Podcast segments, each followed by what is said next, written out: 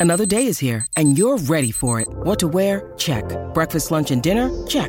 Planning for what's next and how to save for it? That's where Bank of America can help. For your financial to-dos, Bank of America has experts ready to help get you closer to your goals. Get started at one of our local financial centers or 24-7 in our mobile banking app. Find a location near you at bankofamerica.com slash talk to us. What would you like the power to do? Mobile banking requires downloading the app and is only available for select devices. Message and data rates may apply. Bank of America and a member FDIC. When you need mealtime inspiration, it's worth shopping Kroger, where you'll find over 30,000 mouthwatering choices that excite your inner foodie. And no matter what tasty choice you make, you'll enjoy our everyday low prices, plus extra ways to save, like digital coupons worth over $600 each week. You can also save up to $1 off per gallon at the pump with fuel points. More savings and more inspiring flavors make shopping Kroger worth it every time. Kroger, fresh for everyone. Fuel restrictions apply.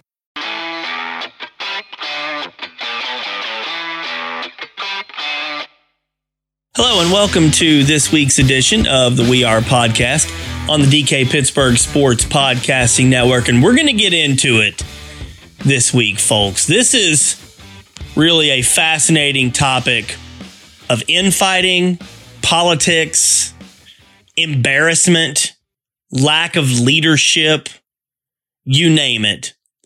We've got the blue white game coming up on Saturday. And it would be great to be sitting here talking about football and competition, position battles, all of these things. But really, the most interesting and probably even most important story of the last handful of days or week or so for Penn State football is the infighting and the lack of leadership that has been on display with officials within the university that you would think would all have the football program's best interests at heart, but that we really have to question if that truly is the case. Now, I'm going to start here with Jay Paterno, and I'm just going to make a statement. This is just a general statement that I have about Jay Paterno in general, the way I've felt, felt about Jay for a decade, even longer when he was still a football coach. Jay Paterno was born on third base, as the saying goes. He really never had to accomplish anything in his life other than being a paterno, which put him in situations and has and continues to put him in situations that he can benefit from his last name. Now I'm going to start there because while I have long been critical of Jay for many reasons. I don't necessarily think Jay is completely in the wrong with the things I'm going to talk about here. Now, that may come as a very uh, come uh, as as a very unusual thing for for me to say, given my history and things I've written and said about Jay Paterno. Now I'm going to switch to Brandon Short, and Brandon Short had fascinating comments this past week uh, on a podcast with Tyler Donahue from 247, from Lions 247, um, just talking about the, the lack of unification within the university leadership with regards to goals, how to meet football goals, things like that. Now, folks, I do want to say you need to go listen to the podcast Tyler Donahue did with Brandon Short. It is spectacular. Not only does Brandon Short have a whole lot of very interesting things to say, I'm going to tell you from a media standpoint, it's probably the best Penn State interview I've ever heard by a media member in Tyler Donahue in the questions that he asked, the tone he asked the questions, uh, the importance, uh, staying on top of what Brandon Short was saying, following up with relevant questions. I've done thousands of interviews in my life on the radio. Um, and I like to think I'm a pretty decent interviewer. The way Tyler handled the interview is the best I've ever heard. I sent Tyler a message saying that. Uh, and I do feel that way because he was not afraid to broach the, the pressing subjects. Brandon Short was certainly not afraid to say critical things about various people. And so it was a very fascinating interview. And I, I came out of that interview thinking, what the hell's wrong with Jay Paterno? Okay. But at the same time, I took a step back. I talked to some people, several people. I, I read a lot about Jay. Jay posted something on jpaterno.com. And quite frankly, I understood a lot of where he was coming from, not all. And I'll get to some more of that in just a second. But basically, this comes down to a political story. This is a political pissing match between these leaders at Penn State University, and it impacts the football program in a highly significant way. Now, Brandon Short makes uh, just incredibly strong accusations in the interview with Tyler Donahue. He talks about James Franklin took the Rose Bowl Rose Bowl trophy to a, a meeting where board of trustees members were there, and two board of trustees members refused to shake his hand, according to Brandon Short. That is absolutely appalling. We can only assume, and Brandon did not name the names, but we can only assume one is Jay Paterno, the other is Anthony Lubrano. Those are the two most notable board of trustee members, the alumni elected, uh, alum, alumni elected uh, board of trustee members, and they have an agenda, which is clear. Their agenda is to do anything and everything forever and eternity to try to right um, the wrongs that they feel took place with Joe Paterno's legacy and and the, the statue and tarnishing the legacy and all of those things. I think Jay Paterno's existence is is about clearing his dad's name. First and foremost, even more important to him than anything about Penn State University. And that's been my problem with Jay. I think Jay's number one priority is clearing his dad's name. Number two, sure, maybe it is Penn State University in some ways, and I'll get to more on that. But then I, don't know where his priorities are for Penn State football or for James Franklin. So Brandon Short levels these accusations that two board of trustees members refused to j- shake James Franklin's hand. That is absurd. That is beyond ridiculous. Okay. If it's true. Now, we can only assume that Brandon Short is not making this up. But at the same time, and I'm going to say this, and, and I know Brandon has the support of a lot of football folks because most of the decisions it does seem like he makes uh, are in regards to benefiting the football program. And that's what you're listening to this podcast for. You care about Penn State football. So I'm going to take Brandon Short's words at face value that these board of trustees members maybe don't have James Franklin. Uh, that, that they're he's not necessarily as big of a priority for them, or maybe they have an agenda. I do kind of wonder because I'm cynical this way when it comes to politics, and there is a board of trustees election coming up, and Jay Paterno is running, and Brandon Short wants Jay Paterno and Anthony Lubrano off the board of trustees. That is clear. He is he is supporting others. So sometimes I do wonder how much the politics are coming into play.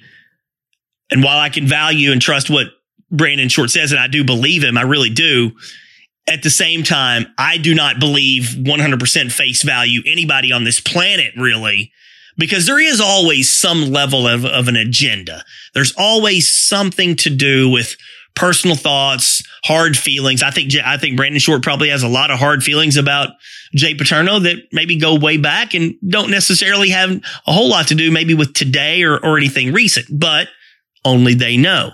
So Brandon's talking about the lack of, lack of support by the NIL, by Success with Honor, which was co-founded by Jay Paterno for Penn State football. And this is where everybody that loves Penn State football is really going to get up in arms and fired up about this because it's easy to latch on to the notion of the university should do everything they can to support football.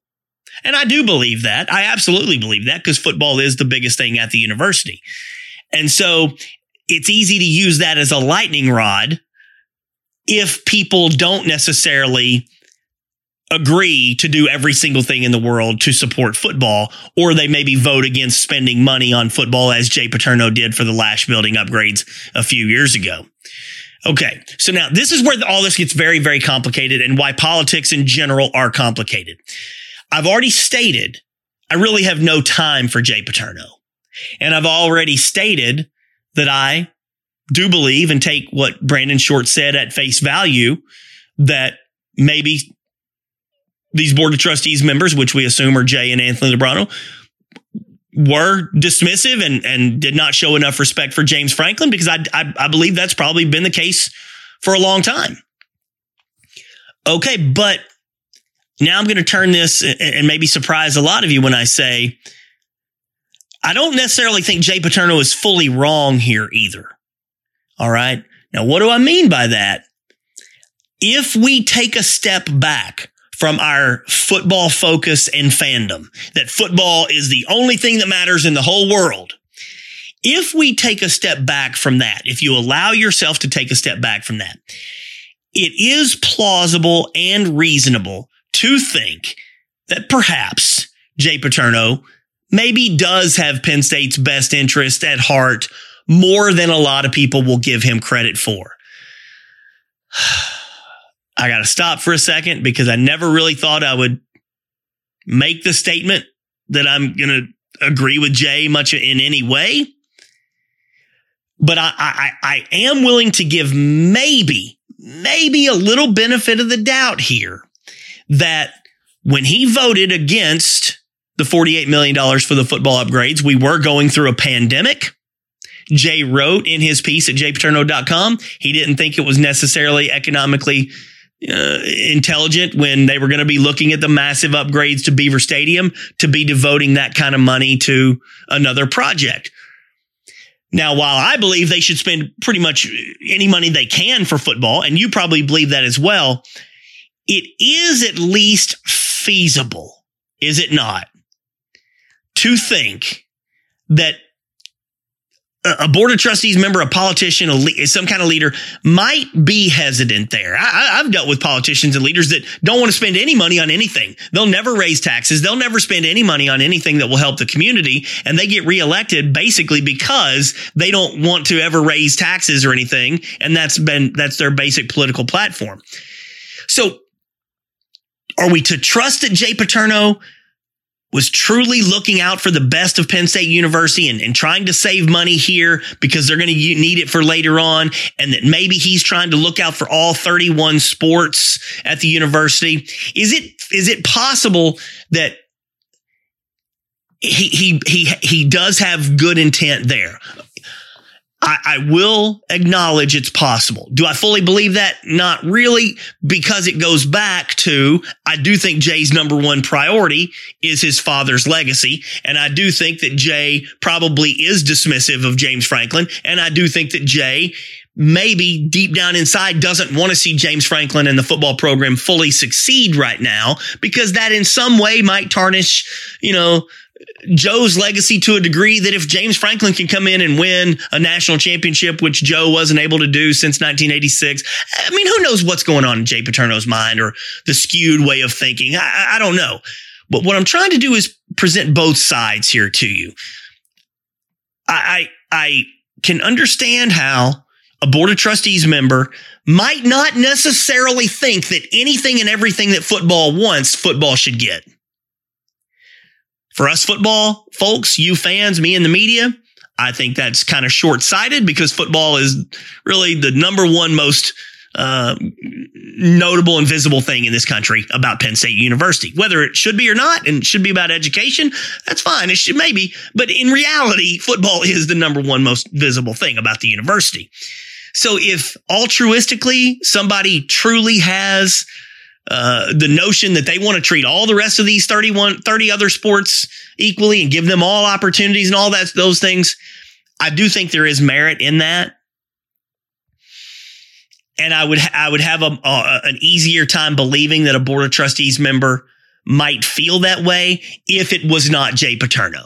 Okay. Because again, I'll repeat for a third time. Jay's agendas here, I don't necessarily think line up with the future of the football program 100%. Does every board of trustee member just have to roll over and give James Franklin and the football program everything in the world that they want? Well, no, not necessarily. I mean, that I, again, I know it's a sports podcast, but I do try to look at the world realistically and think that, you know, Penn State's got other things going on. There are other, other uh, sports uh, the, uh, in the athletic program. There are other things within the university that are very, very important. The university has all kinds of budget cuts going on right now. This came up with a bunch of readers I, I, I heard from. How can they give the new basketball coach close to $4 million when they've got all these budget cuts for the university? Hey, I actually see validity in that. I, I, think there is some merit in that, but that's really more of a societal issue that we tend to place so much emphasis on sports and overlook some of these other things that are quite frankly vastly more important than sports. But but that's not necessarily a Penn State issue. The the Penn State issue that's going on right now is the leadership issue because you've got a political election coming up. You've got a Brandon Short who doesn't want Jay Paterno and Anthony Lubrano there any longer. You've got Jay Paterno and Anthony Lubrano whose number one priority is is Joe's legacy and do they want James Franklin to fully succeed and win a national championship? I can't honestly say that I know that for sure that they do. And how preposterous is that? That board of trustees members at one of the nation's most premier football programs would not be fully 100% on board with winning a national championship. But that's just kind of how skewed some of these Joe-Bot factions are in the way that they think. And so I'm, I, you know, there are a lot of different elements to all of this. It's been a fascinating week. Before you just jump into one side and say, ah, Joe Paterno or Jay Paterno is completely wrong in everything he's saying, and Brandon Short is completely right in everything he's saying. I, I don't know that that's a hundred percent accurate or fair or reasonable because when you were dealing with politics and you were dealing with very complicated issues like we are here, there is more of a middle ground than people want to know. Now, Brandon Short told the story that when they're they run a conference call with Micah Shrewsberry a couple months ago, and Micah was looking for more money for NIL, and uh, somebody on the call in, interrupted. Brandon made a point to interrupt Micah Shrewsbury and say, "We have we have 31 sports," and that Micah didn't like that, and that Micah felt like there wasn't enough emphasis on basketball at that point. He didn't want to be interrupted, and he he wanted to, more of a commitment from the university for basketball. Okay, both of those things can be true too. Penn State needs to commit more to basketball and needed to and needed to commit more to Micah Shrewsberry. But there are 31 sports. And so do you think Micah Shrewsberry honestly cares about the NIL for any other sport at Penn State? No. Why, why would he? Okay. Well, in fairness to, we think it was Jay Paterno who interrupted. Maybe it was someone else, but in fairness to that board of trustees member, maybe that board of trustees member, uh, their priority is to make sure that athletes in all of the other 30 sports are, are, are taken care of in NIL. So you see what I'm getting at here? Every coach wants everything he or she can get. James Franklin wants everything he, he can get. Micah Shrewsberry wants everything he can get. That's what all coaches want. They are, they have, a, they have a bubble mentality of they're going to look inside their own little insular world and they want everything that they can possibly get. Everybody else be damned.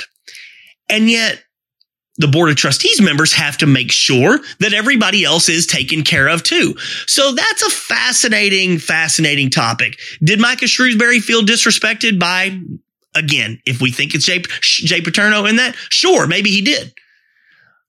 Is that the reason Micah Shrewsberry left for Notre Dame? I just, I just don't believe it is. Some of you may disagree. Other media members may disagree. I think Micah got a better deal at Notre Dame. He's got a better program. It's a better job. They're going to be more committed. Notre Dame has always been more committed than Penn State. And Micah probably, this, this was part of the, part of the equation, maybe a last straw kind of deal that Micah saw the NIL and didn't want to deal with all of it. But come on. I mean, Penn State basketball has been an afterthought for a long time. It's not up to everybody now to just bend over backwards for a basketball coach as, as good of a job as he did to give him everything in the world that he wants. I keep trying to remind people Penn State was five and nine in the Big Ten. Micah Shrewsberry was failing until he went on one phenomenal three week run. Okay. So why should the university, before the three week run, follow the timeline here, before the three week run, why should people at the university be bending over backwards to give Micah Shrewsberry everything in the world that he wanted when his team wasn't getting the job done on the court? Then they have the three week run. Then there's not enough time. Then Micah Shrewsberry is going to take off to go to Notre Dame. So just to wrap up this first segment, because there's a lot of moving components here, I'll just simply say this. We're talking about all this leadership nonsense and who's at fault and political stuff. And he said, he said, and refusing to shake a football coach's hand, which is absurd and preposterous if indeed it did happen. Who are we to fully believe here, though? I don't know that we really can know that.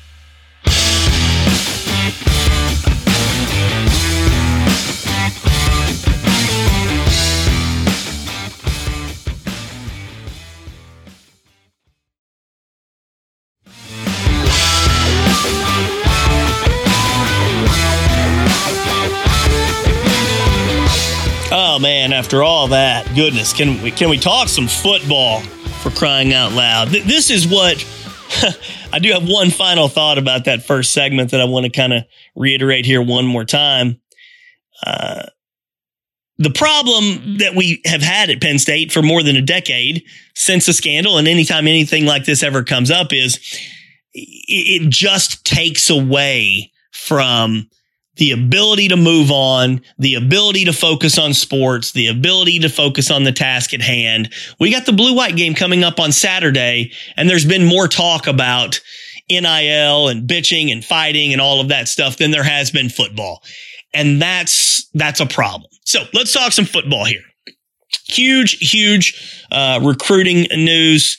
A couple days ago, Penn State gets the number one player uh, recruit in the state of Pennsylvania, Quentin Martin from Belle Vernon area high school, a running back slash athlete, number three athlete in the country, number 30 recruit in the country. That's a huge get for James Franklin and the Nittany Lions. You know, when James came in and one of the first things he said, I was at the press conference. He talked about dominate the state. It's been such a great quote and it's an easy thing to, it's an easy thing to go back on all these years later. And by and large, James Franklin has come in and kicked the crap out of everybody and dominated the state in recruiting right now for the class of 2024. Uh, Penn State has three of the top five prospects in the state according to line uh, according to 247 sports and four of the top 10 uh, penn state's up to number nine in the country in recruiting uh, for the class of 2024 so that's a huge get uh, with quentin martin. And he had some comments out there that said he was told he's going to be given a chance to play running back and then maybe do some other things. We'll, we'll see how that goes. Uh, when you when you're recruited as an athlete they'll the coaches do want to kind of see what else you can do in other areas, but that is a big, big get in getting Quentin Martin. I do want to look ahead a little bit to the blue white game and what I am looking to looking forward to seeing. Uh, and I, I make no bones about it. I'm looking forward to seeing Bo, Beau Pribula. I want to see what kind of quarterback Beau Pribula is. We think that Drew Allar is going to be a superstar. We think that Drew Allar has the cannon for an arm and he, he can do all the things and he's got enough mobility. Maybe he can take off here and there, but he is the prototypical pocket passer. When we talk about the next two years and the window of opportunity to compete for a national championship, it starts with number 15. It starts with Drew Allar. But yet we keep hearing all this about Beau Pribula and he's getting all these reps and James Franklin likes to talk about, well, he can do things with his feet and maybe they can have a package in for Beau Pribula. What I want to see in the blue white game is how he throws the football. Now, is he going to be running, you know, highly intricate plays in the, in the offense? No, they're not going to open up the playbook in the spring game. They never do, but I, we think I mean, there's only three quarterbacks on the team and that's uh, three, three scholarship quarterbacks. That's Allar, Beau Pribula, Jackson Smolik. So we're going to see Allar and Beau play a good bit. And I, I hope to see Beau throw 20, 25 passes, if not more. Because at this stage, uh, not that the, the spring game is the be all end all, but I want to see what his accuracy is like, what his touch is like. Uh, is he, is he getting to the right guy? Um, th- those are some things because as, as of right now, the question kind of comes up is Beau Pribula going to be another Tommy Stevens or Will Levis? When Tommy Stevens and Will Levis were at Penn State, they were viewed as more of the running quarterbacks. Uh, they would give Trace McSorley in Tommy Stevens' case or Sean Clifford in, I'm sorry, uh, yeah, Sean Clifford in uh, Will Levis's case, an opportunity to kind of take a play off or so. They come in and run the ball, show some, you know, show some different things in the offense that way. Well, is that what Beau Pribula is going to be? Is Beau Pribula only going to be the change of pace kind of quarterback? Or if something happens to Drew Allar, can Beau Pribula come in and win a football game or multiple football games, depending on who they're playing? Are, are we going to know that at the blue white game? No, but we may be getting a little bit more of an indication if that can be the case. Uh, if he looks comfortable as an all around quarterback, not just as a, as a runner, not just as somebody that, you know, is going to be coming in for the change of pace or do some kind of different package. You, you want the package to be the offense. You want, if you're prepared to play West Virginia or Ohio State or Michigan or Michigan State or somebody else, anybody else, and you're prepared with a game plan with Drew Allar, how much of that game plan can you continue to carry on with Beau Pribula? Now, James Franklin did talk last week about, hey, you would, you would have a little bit of a different game plan because they're different people. And I get all that. But still, uh, you know, football, we can't, we're not reinventing the wheel here. If something happens to Drew Allar against Ohio State, Beau Pribula is going to have to come in and move the football. Will Levis did it a few years ago, remember, at, uh, at Columbus in that game. And so, uh, as we look ahead to what we think we're going to see from the blue white game, that that's clearly the the the thing I'm looking forward to seeing the most. Just how he handles all of those things. I've mentioned this before. I think I talked about this on a radio show the other day. Uh, Beau Pribula was a three star quarterback recruit. That's not great, but Matt McGloin was a zero star recruit. Trace McSorley was not recruited by anybody to play quarterback other than James Franklin. And yet those guys went on to play in the NFL. Uh, Trace has started a game in the NFL. McGloin started seven. Are we to be so certain that Drew Allar is the very best quarterback on this team and has the best possible future? well, we, we think so, but we've probably thought that a lot about a lot of other four or even maybe five star quarterbacks in the past. Christian Hackenberg, Anthony Morelli, Paul Jones, Kevin Newsome, Rob Bolden. I mean, you, you guys know these names, and yet it's Trace McSorley and Matt McGloin who played in the NFL. So I don't, I, I really have not seen much of Beau Pribula. I've read about the high school, uh, success and everything that he had. Uh, and, and that's great. I hope we get to see that. But that's what I want to see out of the blue white game is what kind of all around quarterback is he as opposed to just some running threat.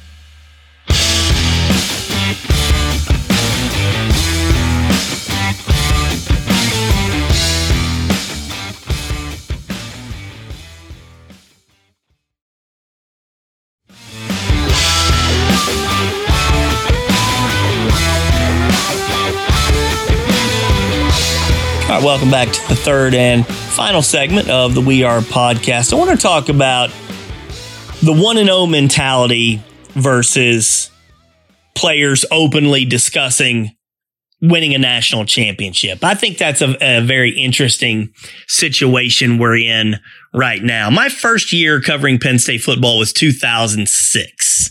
I'll take you back to that year. They were coming off the Orange Bowl victory, but Michael Robinson was gone. They did still have a lot of key players back from that team. Uh, Paul Posluszny, Derrick Williams, some, some good players. Um, but Michael Robinson was gone. And I remember that whole spring was my first full spring covering Penn State football. The number of times I heard national championship, uh, I mean, it was just all the time. Every player you go, you go for every event, national championship, this national championship. I, I, I really, even though it was my first year covering the team, I, I always just kind of rolled my eyes at it because you just lost M Rob.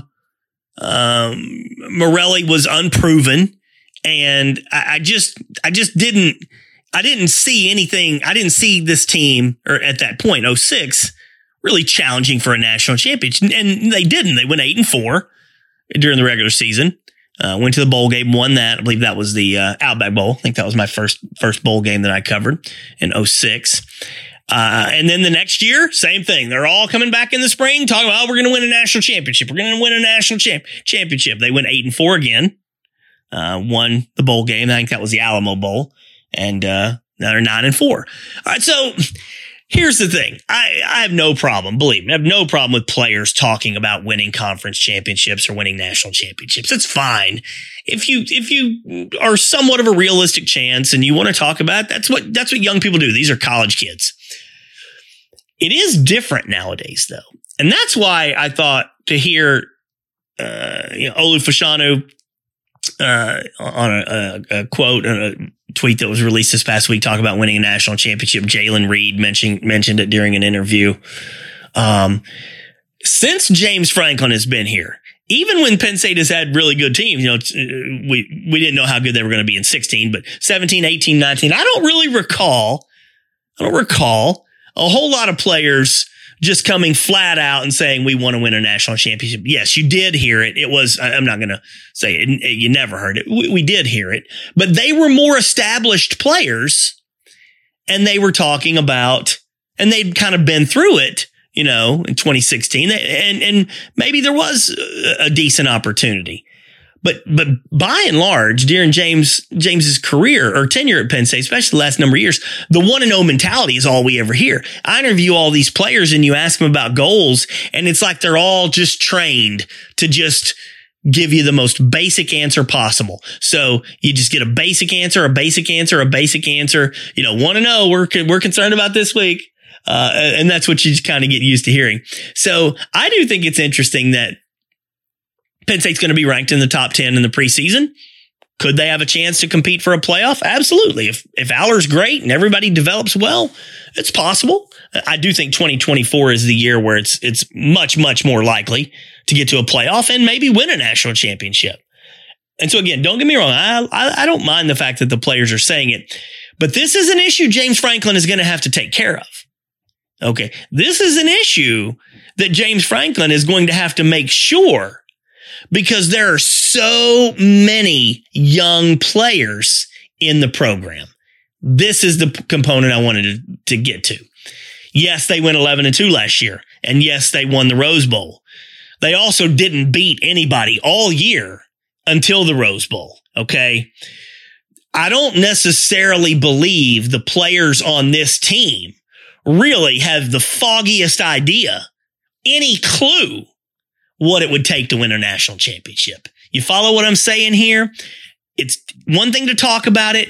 And now everybody's going to be in, eh, they're going to be talking about it amongst themselves. And there's all this enthusiasm, excitement as well. There should be. But James is now going to have to corral all of that and make sure everybody understands all these sophomores, even guys like Nick Singleton, even guys like Kaytron Allen, Abdul Carter, uh, Drew Allar. you know, these are guys that they've only been there one year. They hadn't, none of them had beaten a great opponent until the Rose Bowl. To think that they're going to one get into the playoff and then two all of a sudden beat Georgia or Alabama or whoever in in a playoff to win a national championship do, do they do they fully understand or comprehend what it would take to do that? I, I just I don't think so. And so that's where the coach. It's not like this is the whole, this is a team with a whole bunch of juniors and seniors that were just oh so close last year. And, and they, they know they lost a, they lost a key game by a, a late score and, and they know how to get it done. They got to go to Columbus this year you know who's never been to Columbus for a football game? Drew Allar, Nick Singleton, Kaytron Allen, Abdul Carter. All right. So those are the kinds of things that are fascinating, especially with a coach like James Franklin, who preaches so much the one and O mentality. And yet now you got all these young guys that are, that are going to be focused on it and looking forward to it again, as they should be but you got to make sure nobody's putting the cart before the before the horse or or it's Easter Sunday nobody's uh, uh, putting all their eggs in one basket because as James said on Wednesday or t- yeah t- Tuesday hey you can talk about it once or twice now you got to do every single thing you can every single day to focus on trying to get there to make it happen. And that's going to be an interesting thing, I think, for uh, the coaching staff here over the next uh, few months and going into fall camp of, hey, having the goal is one thing. It's fine to have the, the, the loftiest goal out there, but you're, there's a lot of young guys on this team that you don't want them to just, you know, get so caught up in this, this being the only goal that they lose sight of what they've got to do every day to even come close to achieving it. All right, folks, that's going to wrap things up for me this week on the We Are podcast. Drop me a note on here. Anything you want to comment about, shoot me a text or comment on Twitter. Uh, shoot me an email, any of those things. I love the discussion, and uh, we'll catch up with you again next week.